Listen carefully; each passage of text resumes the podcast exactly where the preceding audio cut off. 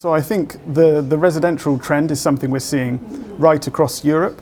It's interesting because it, it plays into a couple of different trends.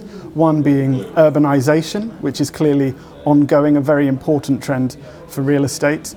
The other one more to do with investor preferences, that they're, they're aware that maybe we're at a mature stage of the cycle and they're looking for more structural themes rather than cyclical themes, and that, that plays to that too.